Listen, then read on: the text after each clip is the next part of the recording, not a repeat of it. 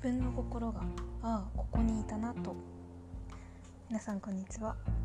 今回は夏目漱石の草枕からのフレーズを紹介したいと思います。えー、今単語の言葉狩りポッドキャスト第3回目です。勝手にベラベラ。私が読んだ本や生活の中で見つけた言葉やフレーズを皆さんに紹介したい話したいと思ったことを勝手にベラベラしゃべる番組です。よかったら聞いていってください。ということで今回は夏目漱石です。もう言わずと知れた文豪ですね。皆さんは読んだことありますか？本好きの人はもちろんまあ読んだことあるじゃないかと思います。高校の教科書で心を一緒に読むっていうのがよくあるのかなと思います。私もそれで、うん、読んで最近大学に入ってまあちょっと読み始めたぐらいかなという感じです。文豪と聞いてやっぱり特にあんまり本読まない人はすごいお堅いイメージもあるかなと思います。私もすごく前は前は硬いイメージがあってたんですけど特にまあ授業というよりは自分でなんとなく読んでみた時にあ意外とそうでもないというかまあ確かに文体という意味で言うとすごく明治の人ですし性格もすごいお堅い人だったという話もよくあるので文体は難しいかもしれないんですけどその中でパッとなんかすごい当たり前のことを言っているとかなんかすごい普通のこと言ってて面白いこと言ってるなとかすごい共感できるみたいな部分がパッと出てくるっていうことに、まあ、気づいてその文豪なんか昔の名作みたいな本の読み方自体を少しメージを変えてくれたというかそういう私にとっては作家さんかもしれないです。はい。まあそんな私があだこうだ言うまでもない夏目漱石の今回取り上げるフレーズは「草枕」からの作品です。最初に夏目漱石などのことをバーッと一応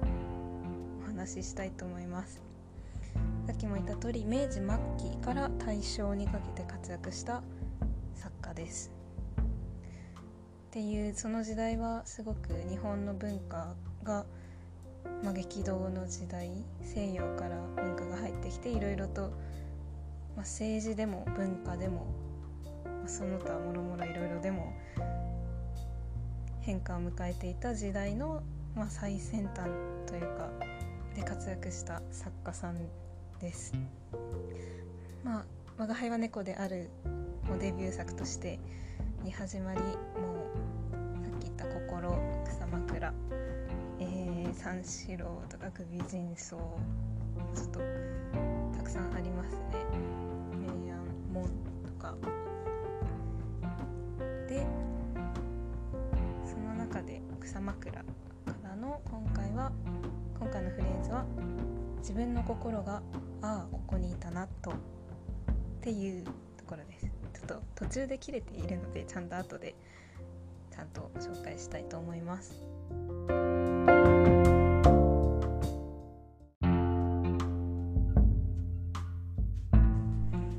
では最初に草枕について少し紹介したいと思います。草枕は漱石の中では前期の作品で最初のフレーズですね。冒頭の部分がすごく有名な作品です。山道を登りながらこう考えた。地に働けば角が立つ。情に差をさせば流される。意地を通せば窮屈だ。とかくに人の世は住みにくい。っていうところですね。ここがすごく有名でここから物語が始まる小説です。物語としては主人公が熊本県の温泉街を旅する。実際にある、えー、ところをモデルとしているらしいんですがでその中でなんか宿の奥さんと出会ってまあそういう話です。で主人公が、えー、絵を描く人だということもあってこの作品を通じて、まあ、漱石の絵画論とか芸術論みたいなのが、えー、たくさん書かれているという評価がされています。実際読んでみてたら実際に存在する絵画有名な絵画作品とかの話が出てきたりそれを主人公がああだこうだ言ったりっていう部分が出てくるので結構そういう意味では難しいという部分もありました。その中で私が印象に残ったフレーズが自分の心がああここにいたなとっていうところでそこの前後の部分も含めて引用したいと思います。どういうところなのかというとえー、主人公が、まあ、絵を描くと言ったんですけどなんか描きたいけどあんまりうまく描けないみたいな状態にあってその中で語りの中で、まあ、要はこういう絵を自分は本当は描きたいんだっていうところを説明している部分だと思います。少し読み上げます。色形調子ができて自分の心がああここにいたなとたちまち事故を認識するように書かなければならない。少し飛ばしてそれが難しい。この調子さえ出れば人が見て何と言っても構わない。絵でないと罵られても恨みはない。はいという部分です。でここが印象に残っためて考えてみたらさっき言った通り少し硬い難しい部分もある中で、まあ、要はこういうことってまとめてくれているし絵画の知識とあんまり詳しくなくてもああ、まあ、そういうことかって思えるのが自分の心がああここにいたなとたちまち自己を認識するように書くんだって方をされているのがいいなと思いましたじゃあここからは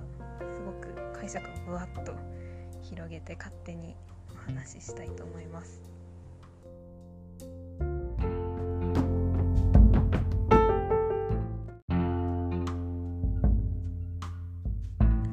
このフレーズは絵画の見方とか、まあ、作り方を、教えてくれるみたいな意味が、まあ、もちろんあると思います。まあ、個人的に私は絵を描く才能はあまりないのであんまりそういうことはないんですが、まあ、見る時とか結構どういう見方をすればいいのかわからないことってありありあるんですよね私は。特に、まあ、有名な作品とかすごく有名だけど一見かすごく良さはかりやすい良さではないみたいな作品、まあ、ありますよね。素人目から見ると。まあ、だけどそういうのの見方のヒントになるなと思いました。なんか例えば、えー、知識がないと言いつつ正しいことを言っているのか不安ですが印象派っていうまあありますよね。その一派ゴッホとかえー、モネとか、えー、そのフランスの人たちなのかな近代のフランスの人たちの一派だと思うんですが詳しくはちょっと Google 先生にお尋ねください。すいません。でその印象派の美術観点とか私も美術館行くのは割と好きなので行くんですけどの時に印象派っていうのを改めて聞いてあこれってこの漱石が言ってた自分の心がああここにいたなとっていうことなんじゃないかと思ったんですよね。その印象を書くっていう、まあ、名前だけで考えるとその見た風景の印象を絵にしてそれを印象を伝えるっていうのはまあ、その実際にある景色のそのまま、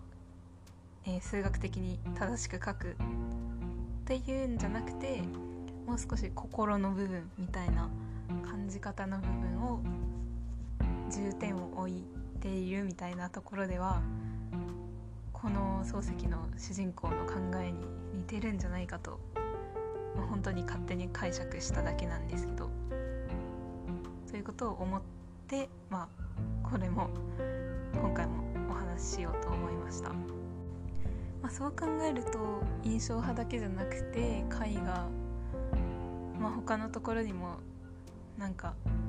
そういう視点で見ると応用できるのかなと思います。絵の前に立ってなんかすごい見たことあるような気がするとかなんでしょうね。まあ行ったことはないけどなんかこういう気分の時あるかも。心がああここにいたなと思う。なんかそう思えるみたいな体験を、まあ、絵画描く人は目指しているのかなと、まあ、素人ながらに少しその世界を覗き見たという感じがこのフレーズから私は受け取りました。で、まあ、その他にもなんか絵画の話ではあるんですけどその他にも応用できるかなと思いました。例えばまあ言っちゃえばこの番組でも言っている言葉とかその表現歌詞とか詩とかその言葉ってすごいたくさんいろんなお話をしている中で印象に残るここ心に残るっていう部分はやっぱり自分の心があここにいたなと同じこと言ってますね。なんかその言葉以外ではあんまり言い表せはしないけどここにいたなともうすぐ隣で感じられるみたいなことって言葉とかフレーズでもあるんじゃないかなと思いました、まあ、そういう言葉をやっぱり集めるのってすごい面白いし、まあ、そういうのって実はこのフレーズを見たら絵画とかとも少し楽しみ方が似てるのかなとも思いました。すごい話が下手なんですけど、まあ、言葉を絵画のように見るとちょっとかっこつけるとそんな感じかな。そういう楽しみ方って。その絵画とか、まあ、分野問わずなんか共通する部分なんじゃないかなと思いました、まあ、なのでこの番組も絵画のように言葉を集める楽しむたしなむ。まあそんなに高尚なことじゃないかもしれないんですけど。自分の心がああそういうことあるよな。ここにいたなって思える。そういう言葉をまあ紹介したいます。これからも。